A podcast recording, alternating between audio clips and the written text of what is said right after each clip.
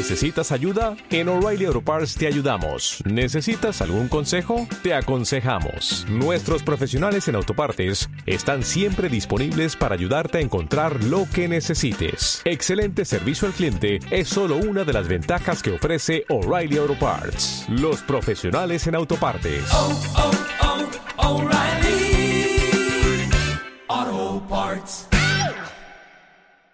Este audio está pensado y diseñado especialmente para que puedas dormirte. Solamente el audio, ¿eh? nada de imágenes de cascadas, de, de- unicornios azules surcando los cielos, nada de eso. Solo el audio.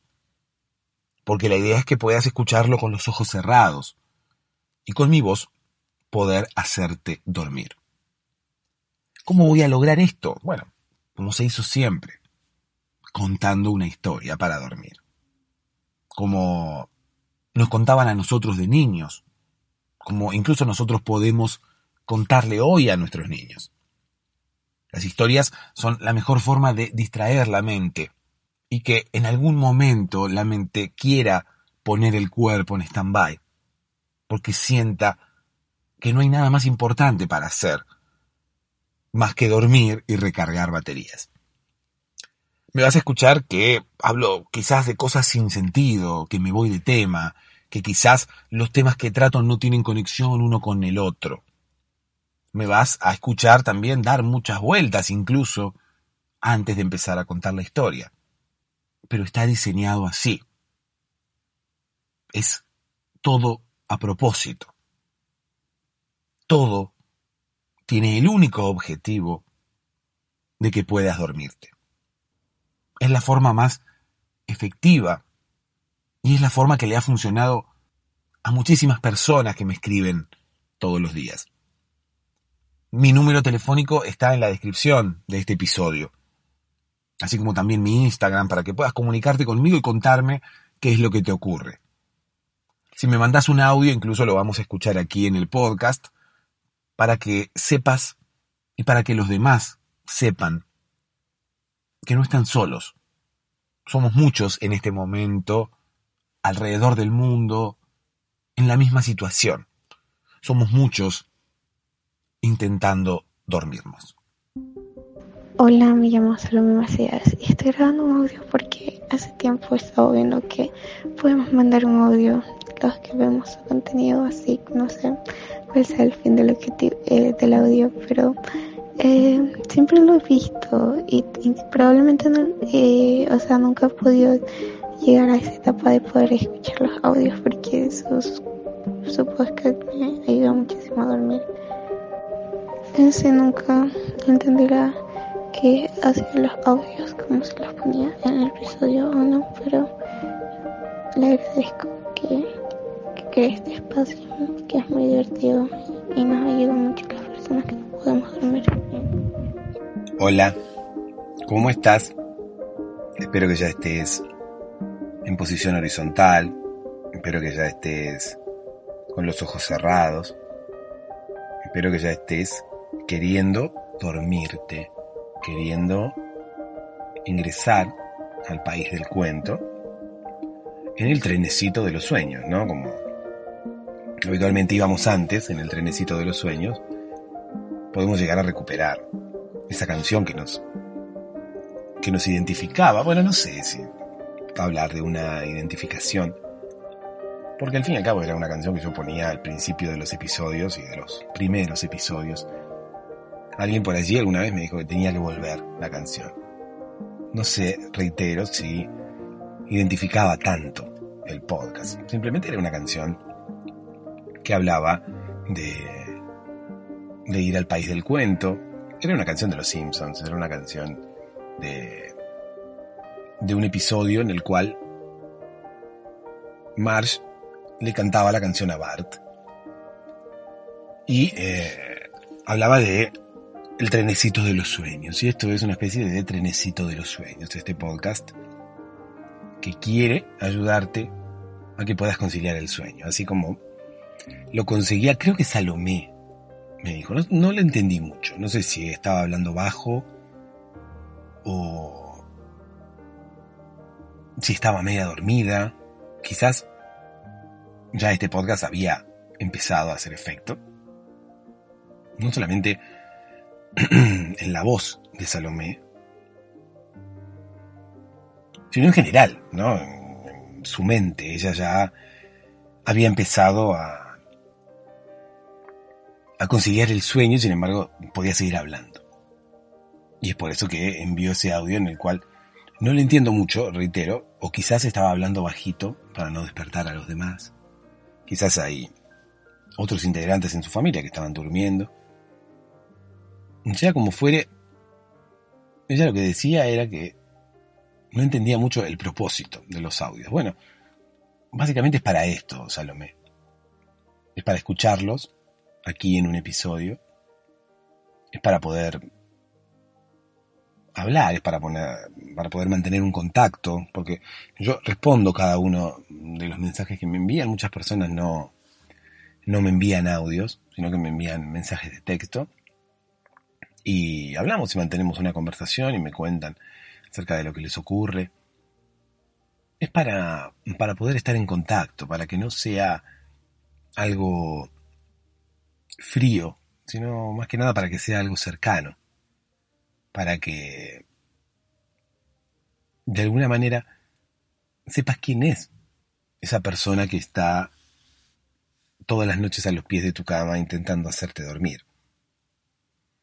No sé si todas las noches, pero por lo menos las noches que vos decidas que yo esté ahí, allí estaré haciéndote compañía, intentando contarte una historia un poco boba como para poder distraer tu mente y para que puedas bajar un poco la actividad cerebral, porque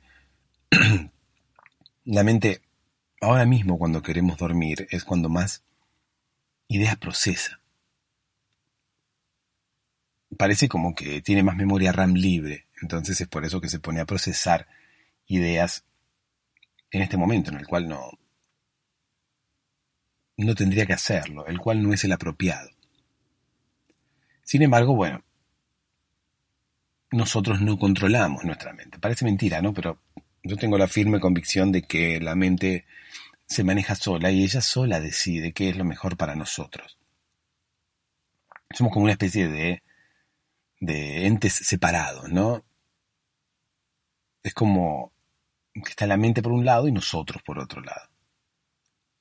Sí, la mente es algo nuestro, pero para mí es la que decide nuestros actos y a pesar de que estemos allí presentes, de que utilicemos la mente para, para lo que la tengamos que necesitar, que utilicemos la mente para pensar, para hacer cálculos, para estudiar, para razonar diversas situaciones,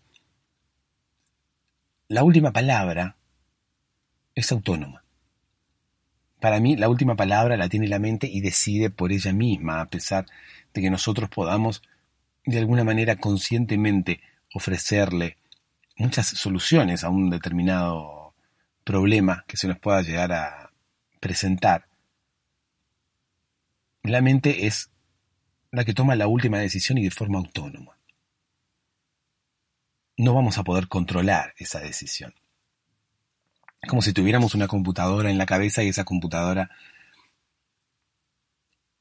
fuera totalmente ajena a cualquier intervención humana.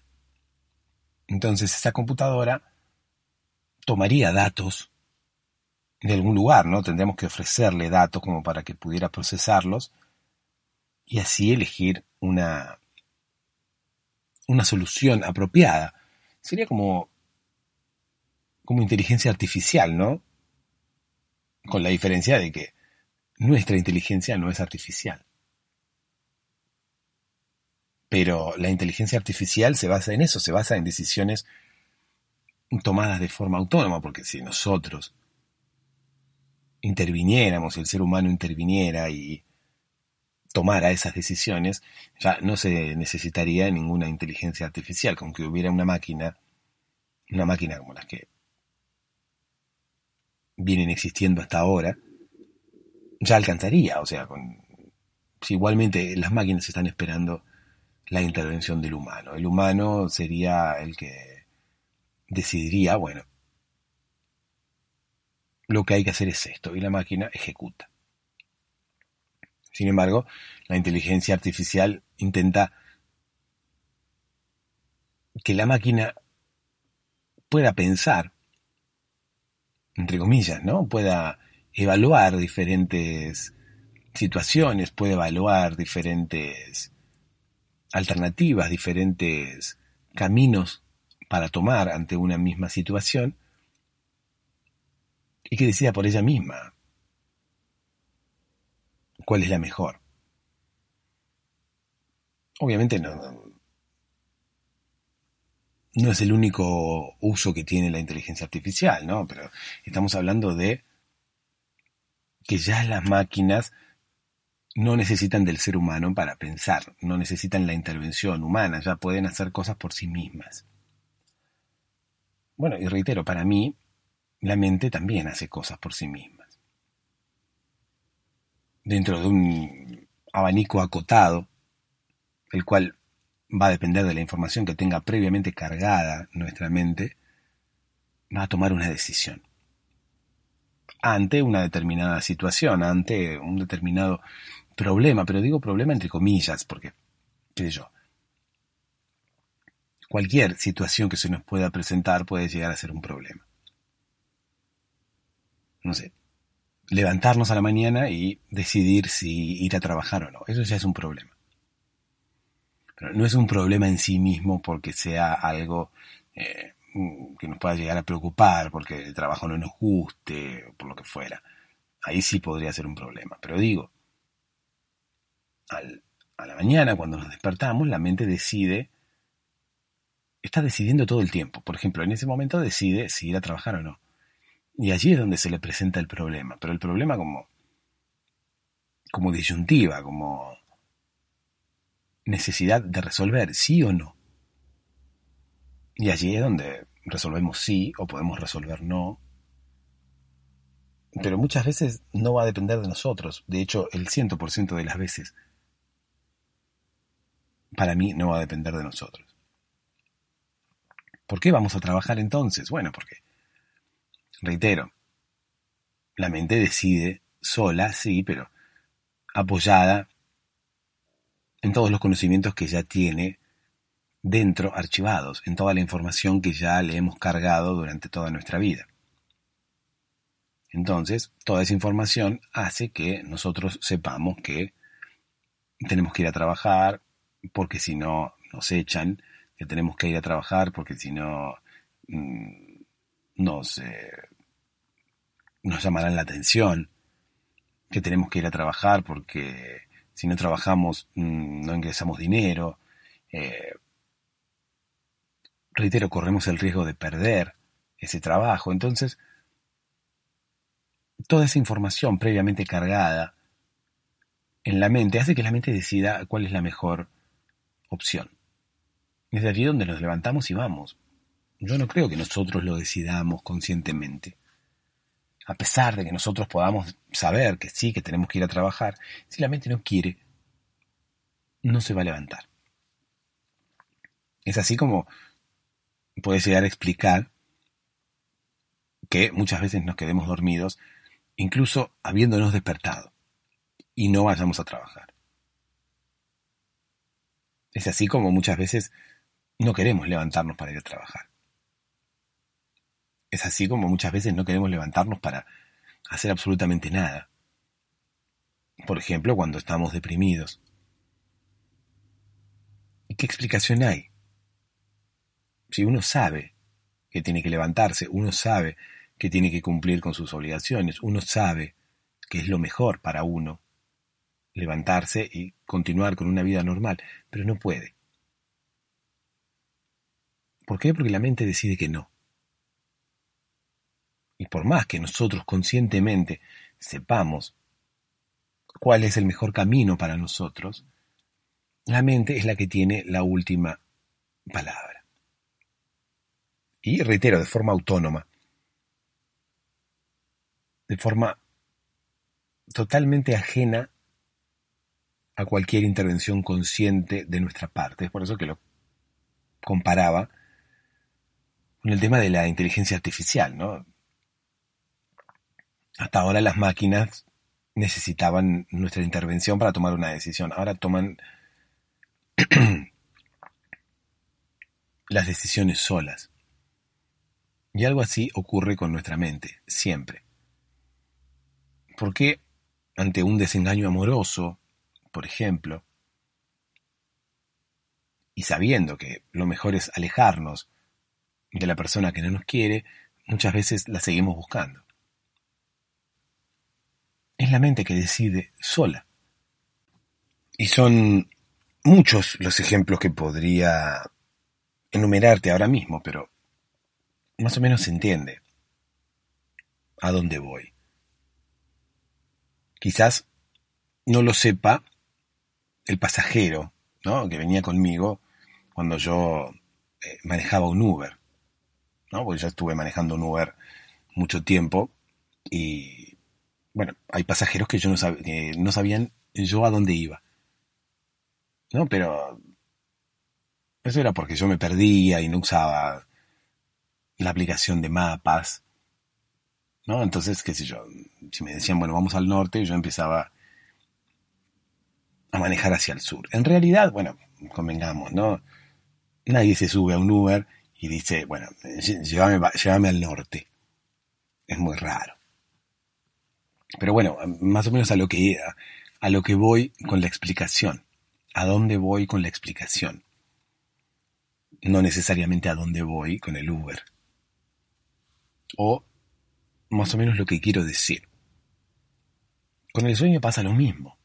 Con el sueño, por más que nosotros sepamos que ahora mismo tenemos que ir a dormir, que ahora mismo tenemos que dormir porque ya estamos en posición horizontal y con los ojos cerrados, la mente es autónoma y la mente se maneja sola. Y la mente toma decisiones de acuerdo a los de acuerdo a toda la información que les hemos cargado antes.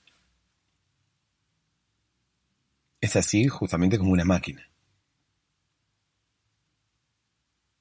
Entonces, bueno, si nosotros no podemos dormir ahora, a pesar de que querramos, es porque la mente decide que no. Es porque la mente se maneja sola y es porque la mente decide más allá de lo que nosotros querramos hacer conscientemente. Al igual que el ejemplo del trabajo, al igual que el ejemplo del amor no correspondido, del desengaño amoroso, al igual que cualquier ejemplo la mente se maneja sola. Y ahora mismo tu mente está pensando en que no es mejor para vos dormir. Que lo mejor para vos ahora es terminar o seguir procesando esas ideas que tan preocupado te tienen o tan preocupada te tienen. O quizás que no te tienen preocupado o preocupada, pero necesitan atención. Entonces la mente empieza a medir no sé, niveles de energía y dice, bueno, todavía no, no hace falta dormir. Primero es esto, ya vamos a tener tiempo para descansar y para recargar baterías, ahora no. Y contra eso no podemos hacer mucho. No es que no podamos hacer nada, pero no es que podamos concentrarnos así, decir, no, tengo que dormir, tengo que dormir, tengo que dormir. Esas cosas, mucho efecto no van a conseguir.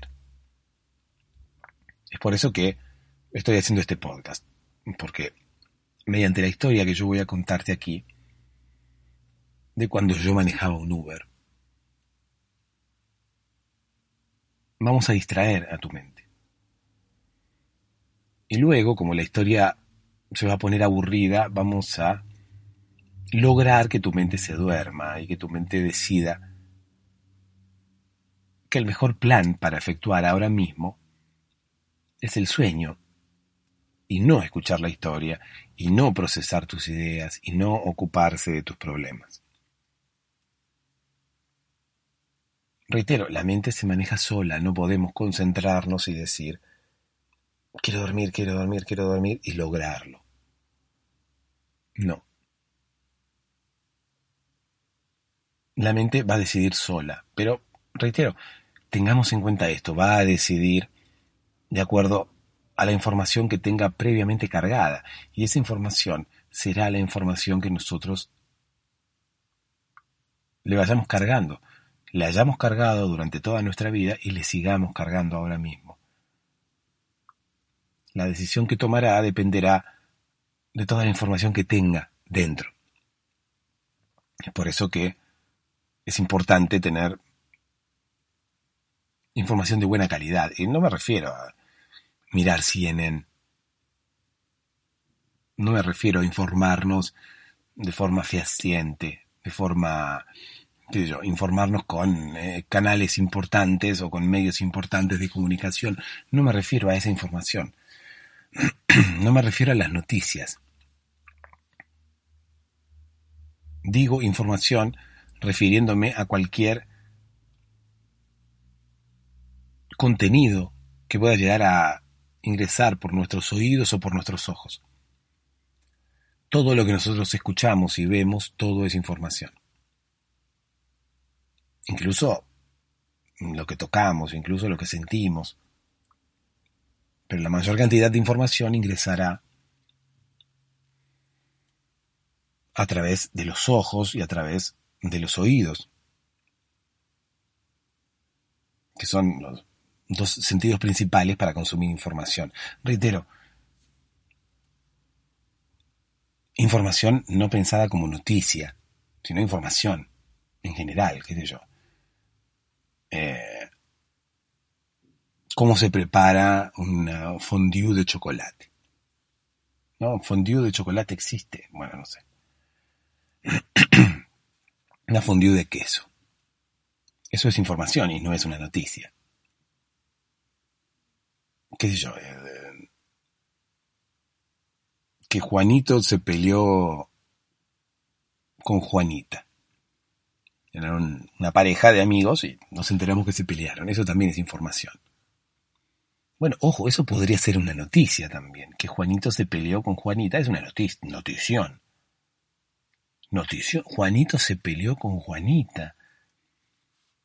Pero mirá de lo que me vengo a enterar. Ahora, ¿qué pasa con todo lo... y con todos los deseos que teníamos, todas las personas que estábamos alrededor? todos los deseos de ver Juanitos y Juanitas. Todos los deseos que teníamos de ver la descendencia de Juanito y Juanita. Bueno, esperemos, no nos desconcentremos. Reitero, que Juanito y Juanita se hayan peleado, bueno, es, eh, es información, no es una noticia. Entonces me refiero a información como todo lo que vayamos a consumir y que después nos pueda servir intentemos tener la mente cargada de buena información. No de las porquerías que nos ofrecen en la televisión, no de las porquerías que nos ofrecen en los medios tradicionales. Decidamos qué información incorporamos y alejémonos de la mala información. Decidamos qué es lo que vamos a consumir, ya sea por internet o, no sé, por la calle, con las personas con las que nos juntamos. Segmentemos muy bien la información que vamos a consumir porque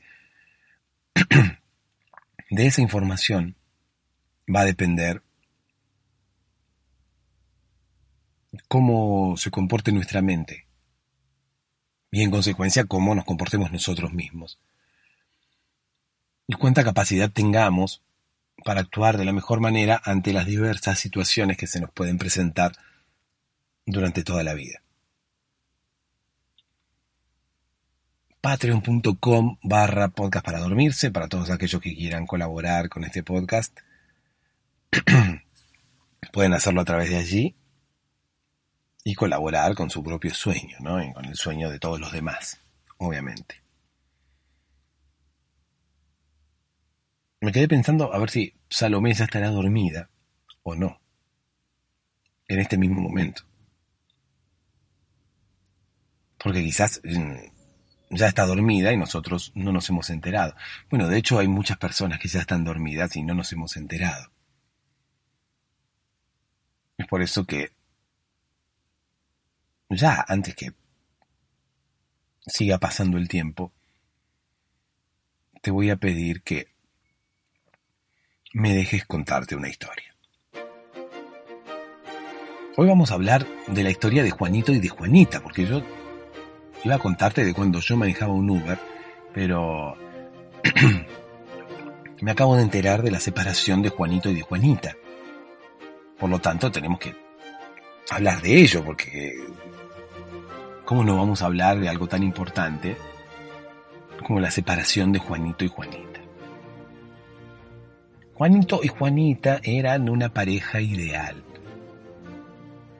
ya empezando por el nombre, ¿no? Imagínate, uno se llamaba Juanito y ella se llamaba Juanita. Juanito y Juanita. Juan y Juana, ¿no? Obviamente, esos eran los nombres. Difícil es que alguien tenga su nombre original como si fuera un diminutivo. Juanito era Juan y Juana era Juanita o Juanita era Juana. Si Juanita era Juana, Juana es Juanita. Pasa que depende del tipo verbal, ¿no? Si Juan es Juanito, Juan también era Juanito, pero Juanito no era Juan. Juanito es Juan, pero Juan era Juanito. Pero no Juanito era Juan. Incluso Juanita no era Juana, Juana era Juanita pensamos que son la misma persona, y de hecho lo son, pero no es lo mismo. En fin, eh, no tiene demasiado sentido que nos pongamos a, hablar de Juanito y de Juanita, o de Juan y Juana, analizando sus apodos en diminutivo. ¿No? Porque al fin y al cabo, esos eran los apodos que ellos traían de niños. Siempre Juan había sido Juanito, y Juana había sido Juanita.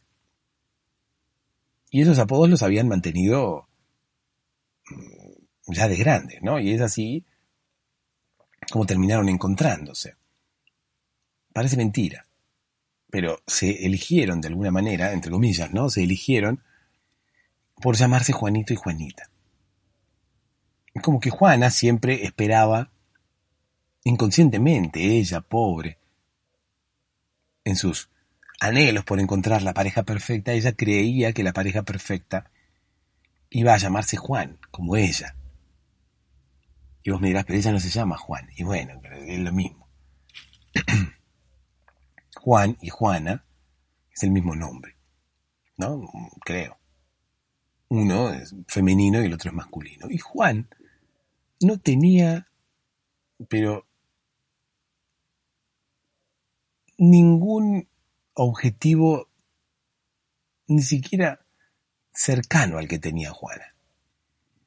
De hecho, Juan no planificaba enamorarse, por lo menos en el corto plazo. ¿Viste esas personas que por ahí vos hablas con ellas y están buscando a, a su pareja ideal o están buscando pareja? Porque ellos sueñan con formar una familia y sus mayores anhelos tienen que ver con eh, pasar tiempo junto a otra persona y empezar a, a delinear su futuro y demás. Bueno, Juanita era así, pero Juanito no. Juanito no era una persona que, que no quisiera esto para su vida, pero sí era una persona que no lo pensaba. Imagínate, Juanito y Juanita se conocieron cuando ellos tenían 30 eh, años. 30, 30 y algo más o menos. Imagínate que a esa edad es como un punto de quiebre. Uno como que ya está dejando de ser joven, o por lo menos un joven alocado, ¿no? De esas épocas en las cuales uno sale de noche, va a discotecas, eh, eh, termina la universidad, tiene sus primeros trabajos. Uno está como terminando esa etapa y empezando una etapa un poco más madura. Es como el final de una etapa y el inicio de otra. Si nos ponemos a pensar las etapas como décadas, ¿no? de los 20 a los 30, de los 30 a los 40. No habría ninguna necesidad de pensarlo así, porque al fin y al cabo, bueno, ¿qué es madurar? Mm, no sé qué es madurar. Ni siquiera sé si sirve de algo madurar. O mejor dicho, sí sé qué es madurar. Sí sé si sirve de algo o no. Pero no me parece que sea algo tan importante. Depende para qué situación. Pero hay como un concepto medio generalizado, impuesto en la sociedad, no sé por quién, que a una determinada edad uno tiene que hacer determinada cosa. Por ejemplo, no sé, a los 20 es como hablábamos recién, a los 20 es cuando uno tiene que eh, salir y emborracharse y, hacer cosas de joven y a los 30 ya tiene que tener hijos y, y, como quien dice, madurar y empezar a llevar una vida de adulto. ¿Y por qué tenemos que comportarnos de esa manera? ¿Y por qué tenemos que seguir el precepto de la sociedad? Un precepto que la sociedad se ha autoimpuesto, creo. y, desconozco las razones por esa. las razones que llevaron a la sociedad a autoimponerse esa. ese especie de precepto. Igualmente va cambiando, ¿no? Con el tiempo va cambiando ese precepto autoimpuesto de la sociedad. Con el tiempo, pareciera ser como que la esperanza de vida se alarga y las cosas van cambiando. Por ejemplo, antes era más común que la sociedad nos pidiera, entre comillas, que a los veintipico de años ya estemos con una pareja a punto de casarnos. Ya a los 30 tuviéramos hijos. Ahora, si bien la sociedad no te lo pide tanto, porque los tiempos han cambiado, porque, reitero, la esperanza de vida se ha alargado y porque hay muchas personas que prefieren terminar sus carreras y eh, llevan adelante carreras largas y terminan de estudiar recién, qué sé yo, a los 25, 26 años, con suerte, si es que empezaron a estudiar eh, no sé, apenas terminaron eh, la escuela secundaria. Vamos a poner como ejemplo que terminan de estudiar a los 25 años y recién ahí comienzan a buscar un trabajo, recién ahí empiezan a decidir qué hacer con sus parejas, algunas ni siquiera tienen pareja, y ya no está tan mal visto, entre comillas, por la sociedad, el hecho que a los 25 años todavía seas una especie de adolescente, ¿no? Como que recién termina sus estudios y sigue llevando adelante una vida de joven, alocado, a veces, despreocupado en la mayoría de los casos, y recién comenzando a ver qué será de su vida. seguramente en el futuro eso también cambiará. Antes, en el pasado, ya para los veintipico de años, ya la mayoría de las personas ya estaban casadas. Ya, eso es una de las cosas que cambió. Ya no todo el mundo se casa, por ejemplo. Muchos no se casan durante la misma franja de tiempo. Antes había que, casarse a una determinada edad. Ahora es como que ya no se le presta tanta atención. La gente se casa a cualquier edad. Y no te digo casos excepcionales en los cuales hay personas ya mayores que han estado toda su vida juntas y se casan como como por gusto, como por... Bueno, al fin y al cabo todo el mundo se casa por gusto. No, espero que ya no haya nadie que se case por obligación, pero hay personas que son personas ya mayores y han estado, no sé, 50 años juntos y nunca nunca se han casado y deciden casarse, pero como un, como un acto de amor, ¿no? Como para sellar su unión. Una decisión un ciento por ciento. Reitero, ojalá siempre las bodas sean una decisión un ciento por ciento. Pero bueno, hay casos y casos. Y vuelvo a lo que estaba explicando. No es que las personas se casen a cualquier edad, así como un símbolo, ya porque lo decidan, sino que muchas veces se casan a cualquier edad porque encuentran el amor más tarde más tarde de lo que antes se estilaba. Hoy en día, una persona que termina su carrera a los 25 años quizás encuentre el amor a los 30 y decida casarse a los 30 y pico. Entonces lo que antes ocurría entre los 20 y los 30, hoy quizás ocurre entre los 30 y los 40. Pero ese precepto que la sociedad se autoimpone de cuándo hay que hacer las cosas o cuándo está mejor visto hacer las cosas, es una estupidez. Es una estupidez desde el punto de vista de que es algo autoimpuesto. Entonces, ¿a quién se le puede llegar a ocurrir que uno puede querer imponerse cosas a sí mismo? No tiene sentido imponerse nada. En realidad, la imposición no debería existir, nadie tendría por qué imponernos nada, pero mucho menos nosotros mismos a nosotros. Autoimponernos algo sería algo así como obligarnos a hacer algo que no queremos. Porque si quisiéramos hacerlo sería ya no sería una imposición no habría necesidad de ninguna imposición, sería algo que haríamos de común acuerdo con nosotros mismos.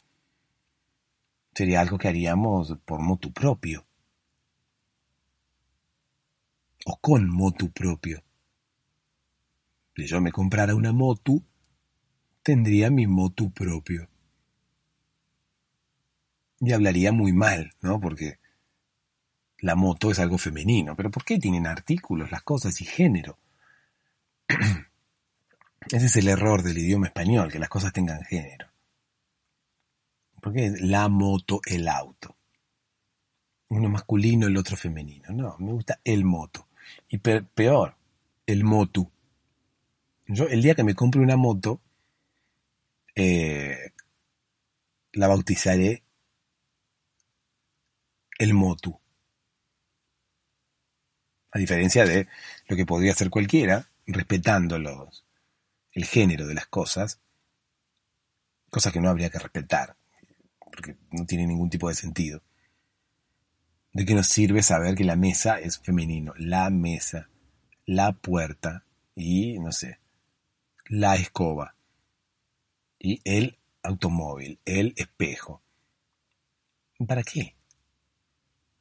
No tiene demasiado sentido.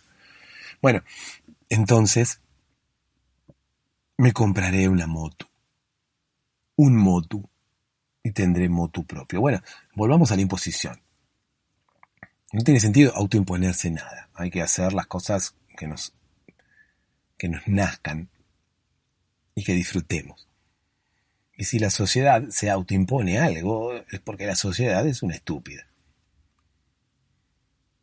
Y si nosotros pertenecemos a esa sociedad y nos dejamos influenciar por ese precepto que la sociedad se autoimpone, ¿quién será el que inicia ¿no? esa autoimposición? será algo general? Pero si la sociedad dice que tenemos que estar casados a los 20 y ahora a los 30 y quizás en el futuro la edad promedio o la edad natural o la mejor edad para casarse sean los 40, todos iremos a casarnos a los 40. No. De hecho, yo estoy diciendo esto, pero ya ha cambiado. Por lo menos en lo que tiene que ver con el casamiento, esto ha cambiado mucho. Ya reitero lo que decía hace un ratito, ya la gente no se casa toda a los 20, como antes. Antes había como, como una presión de la sociedad de que había que casarse. Y había que casarse a los veinte y pico. Incluso menos. Pero más o menos esa era la franja, la década. Había que casarse a los veinte, veinte y pico y tener hijos a los treinta. Bueno, Juanita venía más o menos con ese precepto. Y Juanito no. Pero Juanito no era una persona de andar rebelándose contra el sistema, ni mucho menos. Juanito solamente no lo tenía en mente, y él estaba disfrutando su vida. Sus padres, que venían como eran bastante conservadores, ¿no? Y traían las costumbres anteriores y dejaban se dejaban influenciar por la sociedad. Le habían dicho, Juanito, ¿Cuándo te casarás? Y Juanito le dijo, por ahora, ni novia tengo, así que no pienso casarme. Ni pareja tengo, le dijo Juanito. Pero Juanito, escúchame, tienes 25 años ya, ¿y qué tiene? Esas eran las cosas que ocurrían antes. Sin embargo, Juanita pensaba todo lo contrario. Juanita estaba buscando ya con quién casarse. Quizás inconscientemente. ¿no? Porque no era que andaba por la calle así como con un detector de, de posibles candidatos. No, no hacía eso. Simplemente, inconscientemente ella sabía que ya tenía 25 años, era quizás el momento para conocer a alguien, casarse, formar una familia. Ella también venía influenciada por sus padres. Convengamos que esta historia se desarrolla hace mucho tiempo. Entonces, bueno, no podemos comparar lo que ocurre ahora con lo que ocurría en esos años. Entonces Juanita esperaba a, su príncipe azul, a su, a su chico ideal. Y una de las características que ella había soñado es que ese chico ideal se llamara como ella. ¿Por qué? Porque pensaba que el ideal de una persona era más o menos así como ella. Y yo creo que todos pensamos más o menos eso. Todos pensamos que somos más o menos el ideal de persona. O sea, y si no lo pensamos, estamos equivocados. Tenemos que querernos un poco. Tendríamos que mirarnos al espejo y decir, bueno, ojalá mi pareja sea como yo. Ojalá mi pareja tenga más o menos mi, mi misma eh, filosofía de vida, mi misma fisonomía y mi mismo carácter. Entonces no duraremos juntos, mm, no sé, ni seis meses.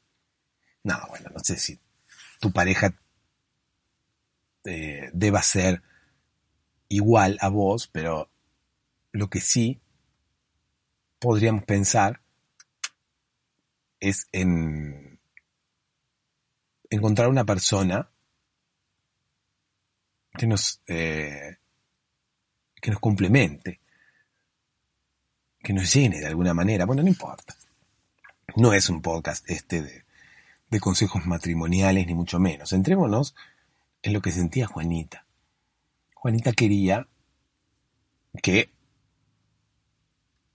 la persona que ella encontrara fuera más o menos como ella. Y eso incluía también el nombre, sin que ella se diera cuenta, sin que ella fuera consciente de eso, porque cuando lo encontró, cuando encontró a Juanito, pensó ya que era el hombre ideal. Cuando lo conoció, obviamente no, no, no conocía su nombre, pero ya ella sospechaba, ella era muy eh, sensible y creía mucho en las señales del destino y creía mucho en el, en el tema del hilo rojo y la media naranja y esas cosas que hablan de las parejas que están predestinadas a estar juntas. No sé si creía fácticamente o ella en su mundo realmente eh, deseaba que hubiera alguien, que su otra mitad estuviera en algún lugar del planeta. Imagínate las posibilidades que hay de que nosotros tengamos otra mitad en algún lugar del planeta y que después la encontremos. O sea, hay personas que sí, que realmente lo han hecho. Pero, ¿realmente lo han hecho o esas personas se han, como quien dice, convertido luego de haberse conocido en la mitad de la otra persona. A lo que voy.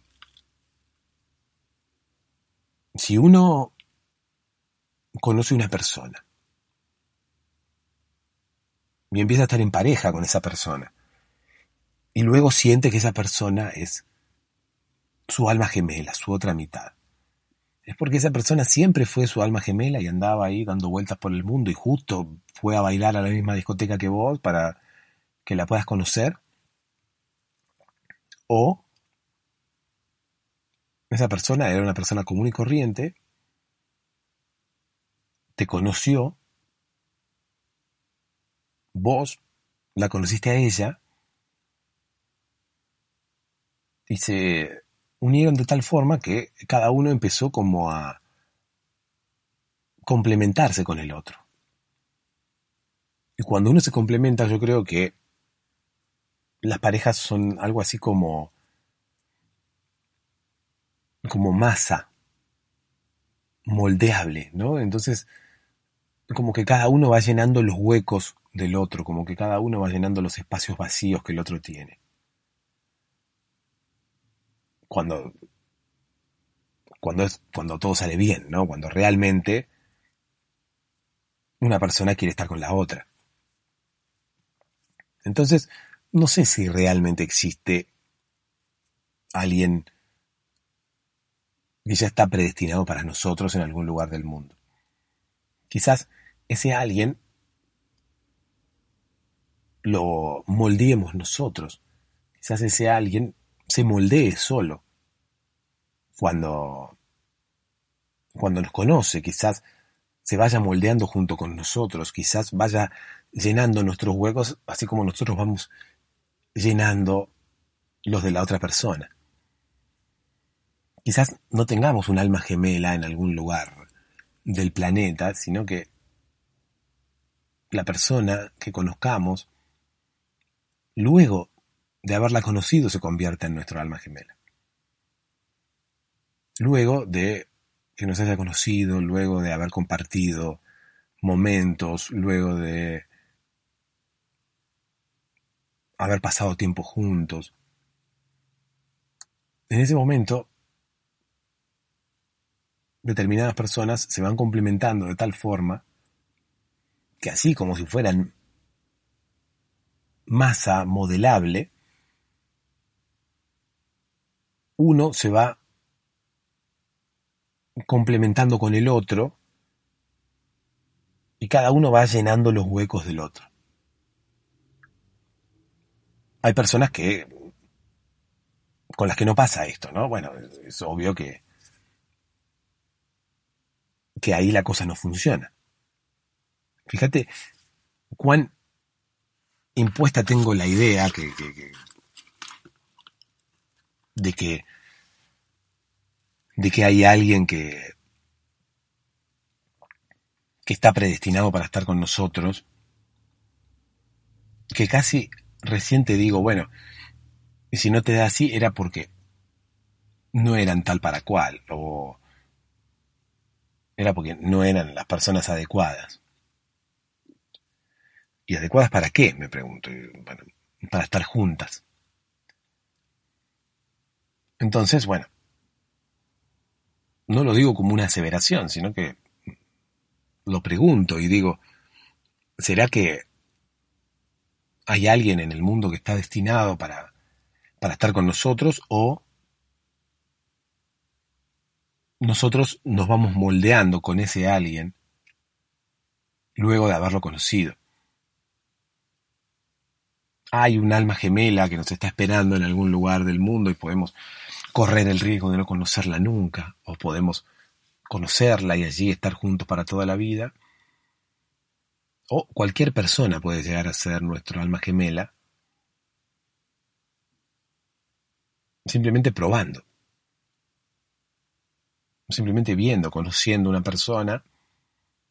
¿Cuántas personas hay que pensaban que, que, que eran almas gemelas y después resulta que no funcionó? Entonces reitero, hay alguien que está destinado a estar con nosotros o puede ser cualquiera. Puede ser cualquiera siempre y cuando tenga ganas y pueda modelarse así de forma que encastre perfectamente con nosotros. No sé tampoco si las ganas que esa persona puede llegar a tener son eh, conscientes o inconscientes. O sea, porque allí entran en juego los sentimientos y un montón de cosas. O sea, muchas veces no es solamente tener ganas de estar con la otra persona, sino que, que estar con la otra persona y ser el alma gemela de la otra persona y llenar los huecos de la otra persona, es algo que te tiene que salir, es algo que te tiene que nacer, no es algo que uno pueda generar a propósito en uno. Podemos llegar a decir que es ese sentimiento que uno tiene cuando conoce una pareja o cuando quiere estar con otra persona. Pero bueno, más allá de eso, hablemos de Juanita y hablemos de cómo Juanita quería estar con Juanito. Juanita conoció a Juanito y Juanito era esa persona con la que Juanita quería estar. Recordemos que Juanita estaba en búsqueda, eh, no consciente, sino que a raíz de su familia conservadora, podemos llegar a decirlo así, Juanita tenía en la cabeza esa idea de que ya tenía una edad como para buscar una persona con la cual formalizar, casarse y más adelante tener hijos, pero bueno, no quería perder el tiempo. Reitero, era algo totalmente inconsciente, por eso es tan importante la información que tenemos en la cabeza, porque esa información es la que va a guiar nuestras actitudes y nuestros pasos y nuestra vida en general. Incluso inconscientemente, porque reitero lo que decíamos al principio, la mente se maneja sola, entonces, por más que nosotros querramos pensar diferente, o por más que nosotros evaluemos otras posibilidades, la mente va a actuar con la información que tenga archivada.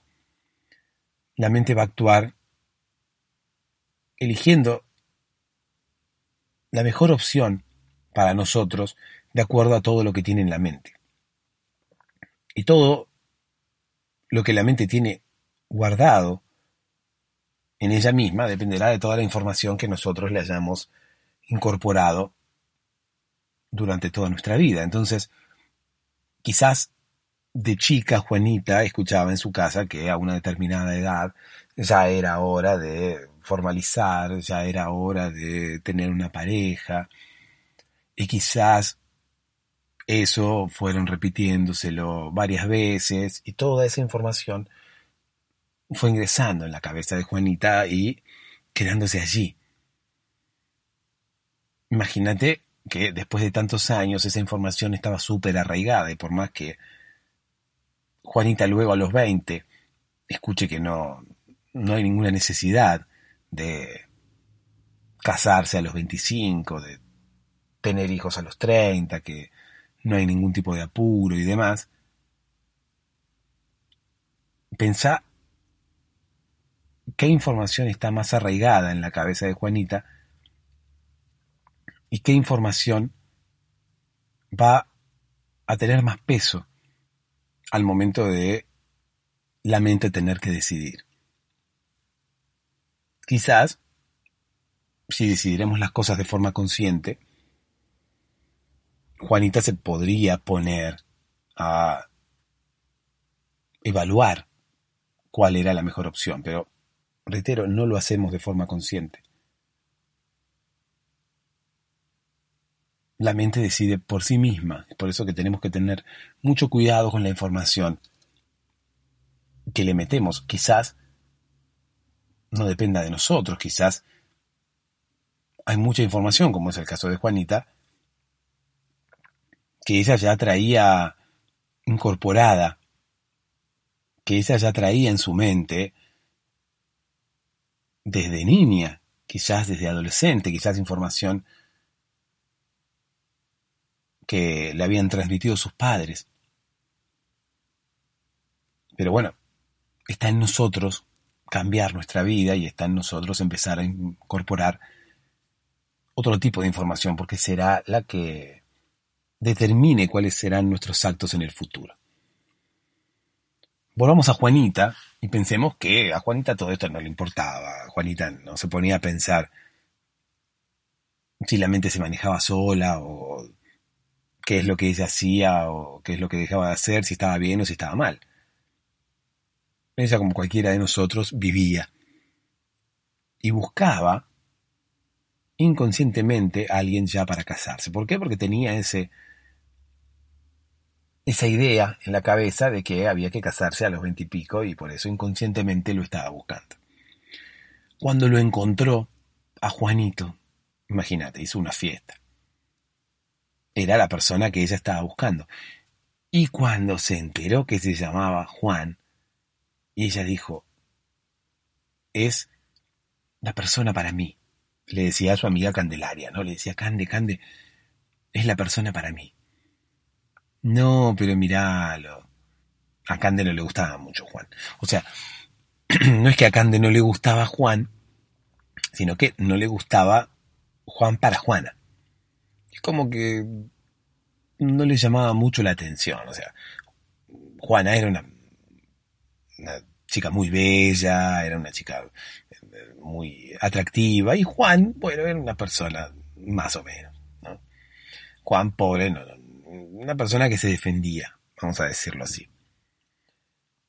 Pero Juanita tuvo como una especie de, de, de, de ¿cómo se llama eso cuando? Epifanía, eso. Juana tuvo como una especie de epifanía cuando lo conoció. Y esa epifanía se duplicó o se doblegó o se potenció cuando ella se enteró que se llamaba Juan. Cuando ella se enteró que se llamaba Juan, ya dijo, es la persona, Cande, Cande, le decía, ¿no? Y le pegaba con el codo.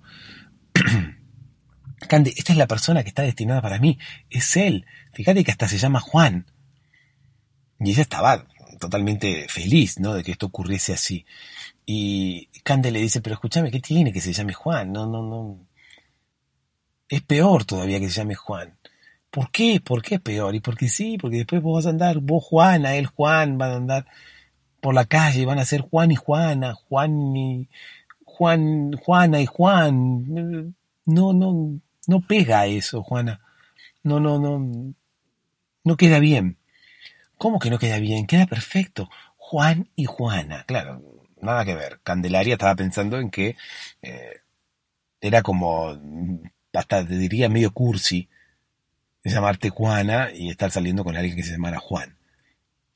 Era medio cursi salir con alguien que tuviera tu mismo nombre. Eso es lo que a Candelaria no le gustaba. Y por el contrario, a Juana le fascinaba. Fascinaba que se llamara Juan porque lo tomaba como una señal del destino. Lo tomaba como que era la persona que estaba hecha para ella. Era su media naranja, era su alma gemela. Y el destino se lo, se había puesto por delante ahí, para que ella lo viera, para que ella se interesara por él en principio, y el broche de oro, la frutilla del postre era que se llamaba Juan, y ahí ella entendió todo. Y se llama Juan, entonces es la persona para mí. Ella fue, intentó hablarle, intentó conocerlo. Juan era medio, lento, no se daba cuenta ¿no? de las señales que le daba Juana. Pero no era porque Juan fuera medio lento, reitero, Juan estaba como en otra. Juan como que no le interesaba, eh, no era que no le interesaban, no, la, no era que no le interesaran las chicas, pero no le interesaba formalizar, no le interesaba encontrar pareja, él estaba todavía en otra etapa. También pensemos que mm, siempre dicen, ¿no? Que las mujeres mm, están un poco más maduras, siempre maduran más rápido. Entonces quizás cuando la mujer ya está pensando en alguien para casarse, el hombre todavía está en su juventud y quizás está todavía en, en otra etapa anterior. No sé si creer demasiado en esto. Muchas veces pasa, ¿no? Pero porque algo se repita muchas veces no significa que sea cierto. Eh, ya desde, desde la madurez. Ya hablamos de la madurez al principio, ya desde el punto de vista de la madurez, ya permítanme dudar. Permitidme dudar, porque la, la madurez existe, la madurez es necesaria. El tema es cuándo. O sea, nadie nos puede decir nunca cuándo hacer las cosas.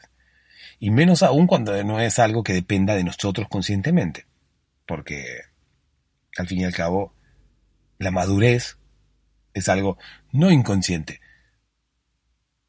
no espontáneo, es algo natural que nosotros no manejamos en lo más mínimo. Entonces, que nos tengan que decir cuándo nos tenemos que casar, cuándo tenemos que madurar o cuándo tenemos que sentar cabeza, esa frase horrible. Sentar cabeza. Bueno, ya también hablamos de las imposiciones en el episodio de hoy. Fíjate cómo todo combina, ¿no? Cómo todo concuerda. Nadie nos tendría por qué imponer nunca nada. Y menos aún el momento en el cual tenemos que madurar, porque es imposible madurar cuando uno quiere. Uno madura cuando madura. Porque es algo natural, no es algo que uno como ser humano pueda manejar.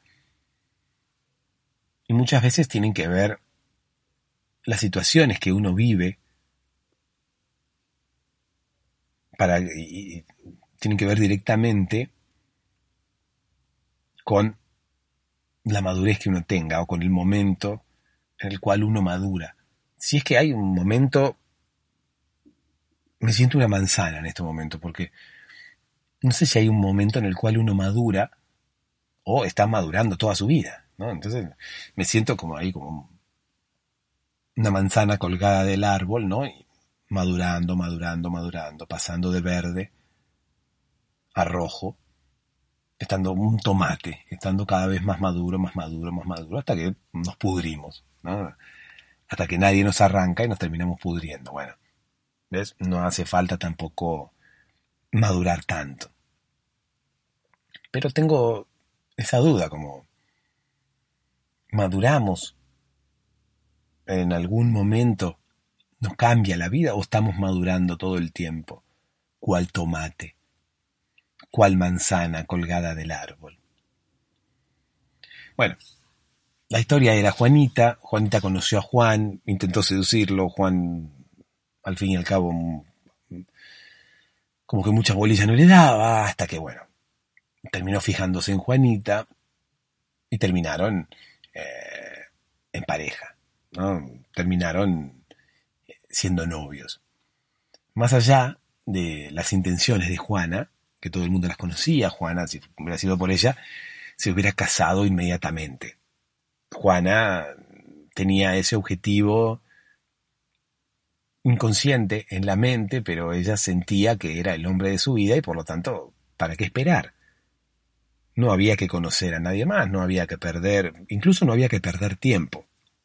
Había que seguir adelante y intentar avanzar lo más rápido posible, pero reitero una vez más, no lo hacía ella consciente, porque Juan le decía, pero no, vayamos un poco más despacio, vayamos un poco más despacio, y Juana no, Juana era como que no lo podía contener, era como que era más fuerte que ella, era como que era algo que le salía, era como que necesitaba avanzar y ya casarse y ya tener hijos y demás. Y yo creo que de alguna manera eso fue lo que terminó desuniendo a Juanito y a Juanita. Me parece como que estaban eh, en velocidades diferentes. Juana quería todo ya y Juan todavía estaba en otra etapa anterior. Al final, bueno, más allá de que Juana creía que Juan era el hombre de su vida y demás, parecía ser que no lo era tanto. Pareciera ser que, no, que Juan no, no, no era tanto el hombre de su vida. O sí, quizás en un futuro puedan volver a encontrarse, quizás en un futuro estén más o menos a la misma velocidad, quizás en un futuro estén más o menos en la misma etapa los dos, pero está bien, yo creo que si ellos hubieran seguido juntos no les, no les hubiera sido beneficioso a ninguno de los dos. A Juan porque hubiera terminado haciendo cosas que no quería por obligación, cosas que en este momento no quería hacer para su vida. Y Juana, porque quizás hubiera terminado desilusionada al ver que el hombre de su vida no quería hacer determinadas cosas con ella, ¿no? Por ejemplo, casarse y tener hijos. Y buscar una casa y todas esas cosas que uno hace cuando cuando madura, quizás. Lo peor de todo es que Juan no era que no quisiera estar con ella, sino que Juan tenía como sus propios tiempos. Quería estar con ella, sí, pero quería estar con ella de novios, viajar, salir, ir a comer, vivir una vida sin responsabilidades. Sí, con ella, pero no avanzar tan rápido, no saltearse casilleros. Lo que Juan no entendía era que Juana no se estaba salteando ningún casillero, Juana estaba decidida y segura de lo que quería hacer. Entonces estaban como en etapas diferentes. Y Juana hubiera sufrido. Juana hubiera sufrido porque Juan hubiera terminado haciendo cosas por obligación que tarde o temprano iba a, iban a generar algún tipo de, resquemor en la pareja, ¿no? Porque al fin y al cabo cuando uno hace alguna alguna cosa por obligación, tarde o temprano quizás se termina arrepintiendo o no está tan contento con sus decisiones, porque al fin y al cabo no fueron sus decisiones. Entonces Juana te iba a terminar pasándola mal, porque Juan no se iba a sentir bien y, y se lo iba a hacer saber y al final iba a ser la consecuencia de que Juan hiciera algo que no sentía en un momento en el cual no lo sentía. Es por eso que te decía recién que quizás en un futuro se vuelvan a encontrar, quién sabe. Yo no creo que Juan y Juana vayan a separarse para siempre. A mí me parece que es una especie de impas que muchas veces es bueno, hasta que los dos estén más o menos en la misma sintonía. Cuando los dos estén en la misma sintonía, quizás puedan volverse a encontrar, quizás no. Quizás Juana conozca a alguien antes de volver a juntarse con Juan, quizás a Juan le ocurra lo mismo, quizás a uno de los dos le ocurra y al otro no. Quizás no le ocurra a ninguno de los dos y igualmente nunca se vuelven a juntar. Algo así como Guns N' Roses, ¿no? Pero, no bueno, Guns N' Roses sí se volvieron a juntar. Eh, bueno, no sé si hay algún grupo que no, se, que no se haya vuelto a juntar. La mayoría se han vuelto a juntar, así que ¿por qué no puede ocurrir lo mismo con los seres humanos? Pero bueno, más allá de eso, quizás se vuelvan a cruzar o quizás no.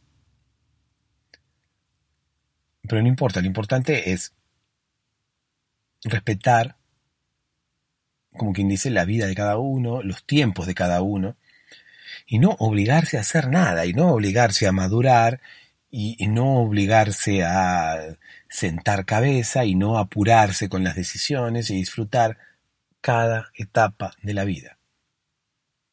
Y con esto no me estoy poniendo del lado de Juan, ni mucho menos, o sea, no me estoy poniendo del lado de ninguno, pero digo, es mejor hacer lo que a cada uno le plazca sin sentirse presionado por nadie para llevar a cabo tal o cual acción. Esto en el caso de Juan. Y en el caso de Juana, que yo sé que no lo hacía conscientemente, no lo hacía a propósito, ella no quería influenciar las decisiones de Juan. Ella quería estar con él, tenía, como quien dice, la firme convicción de que Juan era la persona que estaba destinada para ella. Y todo eso tiene que ver con lo que ella tenía, la información que ella tenía en su mente desde chica no solamente lo de Juan y lo del destino, sino además el apuro por casarse y el apuro por tener hijos y el apuro por hacer todo ya, porque era la edad en la cual lo tenía que hacer. De eso también podemos aprender porque podemos tener en cuenta lo que a Juanita le pasaba, que tenía que ver mucho con la información conservadora que ella había absorbido desde siempre.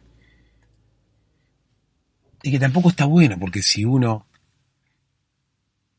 es consciente de esa información y uno decide realmente que quiere hacer las cosas de esa forma, está bien, pero yo no sé si Juanita realmente quería hacer eso. Ella, reitero, venía influenciada por la por toda la información que ella tenía en la cabeza. Y si bien en algún momento le habían hablado de la posibilidad de hacer las cosas diferentes, obviamente que era una persona grande y ya decidía por sus actos, pero primaba más toda la información conservadora que ella tenía en su cabeza. Y que no siempre es la mejor. Es mejor llenarse de buena información, incluso sin ningún sesgo. Información lo más objetiva posible. ¿Cómo encontramos información objetiva? Bueno, es difícil. Para encontrar la objetividad dentro de lo que nosotros incorporemos a nuestra mente, tenemos que intentar consumir la información más variada posible información de calidad y variada para que la mente al momento de decidir tenga armas, tenga recursos y no se quede influenciada por una sola corriente, como quien dice, y al fin y al cabo termine actuando de esa forma. Yo creo entonces que son dos moralejas que tenemos aquí. Por un lado, la de Juan, el hecho de vivir la vida cuando uno quiera, al ritmo que quiera, y en los tiempos que quiera sin que nadie lo obligue a hacer nada. Y la de Juana también. Incorporar información a la mente lo mejor y más variada posible para que esa información le sirva a la mente para tomar las mejores decisiones cuando tenga que resolver las circunstancias de la vida. En fin, notición que se hayan separado Juanita y Juanito, pero quizás en un futuro, cuando los dos estén más o menos en la misma sintonía, puedan, puedan volver a estar juntos. Mientras tanto, a nosotros por lo menos nos sirvió para aprender un poco más acerca de cómo vivir la vida, vamos a decir, de la mejor manera posible. Pero de la mejor manera posible para vos. Porque no hay una mejor manera posible. No hay una manera correcta de vivir la vida, sino que hay tantas maneras correctas como personas hay sobre la tierra. Dulces sueños.